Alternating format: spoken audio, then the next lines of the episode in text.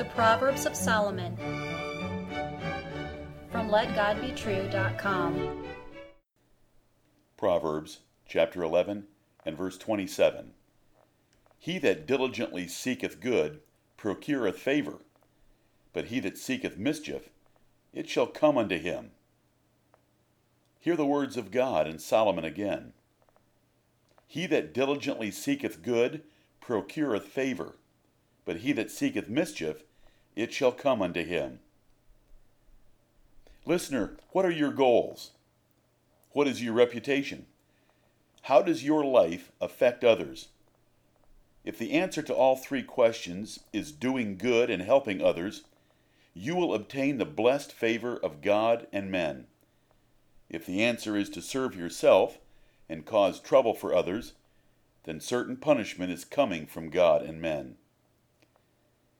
This proverb offers you success or trouble in life. Which will you choose? The key is how you treat others. If you are good to others, you will be blessed. David and Peter wrote these words For he that will love life and see good days, let him refrain his tongue from evil, and his lips that they speak no guile. Let him eschew evil and do good. Let him seek peace and ensue it. For the eyes of the Lord are over the righteous, and his ears are open unto their prayers.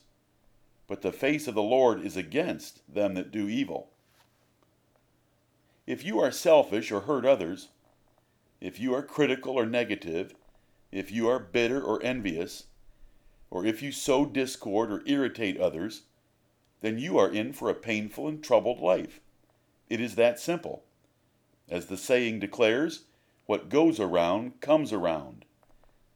David wrote in Psalm 10 and verse 2 The wicked in his pride doth persecute the poor. Let them be taken in the devices that they have imagined. You will be exposed and punished for hurting others. Listener, do not comfort yourself that you do not wrong others, that you stay to yourself and, and let them live their own lives. You will never be blessed that way. The favor of God and men is on those who diligently seeketh good, as the proverb teaches.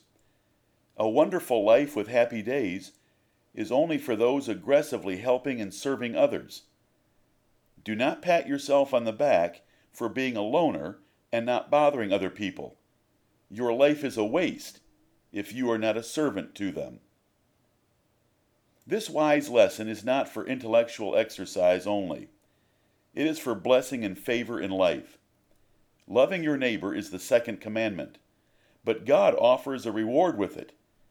You will obtain loving favor from Him and others, which will be of great value to you. As Paul wrote in Galatians 6 and verse 10, As we have therefore opportunity, let us do good unto all men, especially unto them who are of the household of faith. You should do good even to your enemies, according to the doctrine of Jesus Christ in Matthew chapter 5.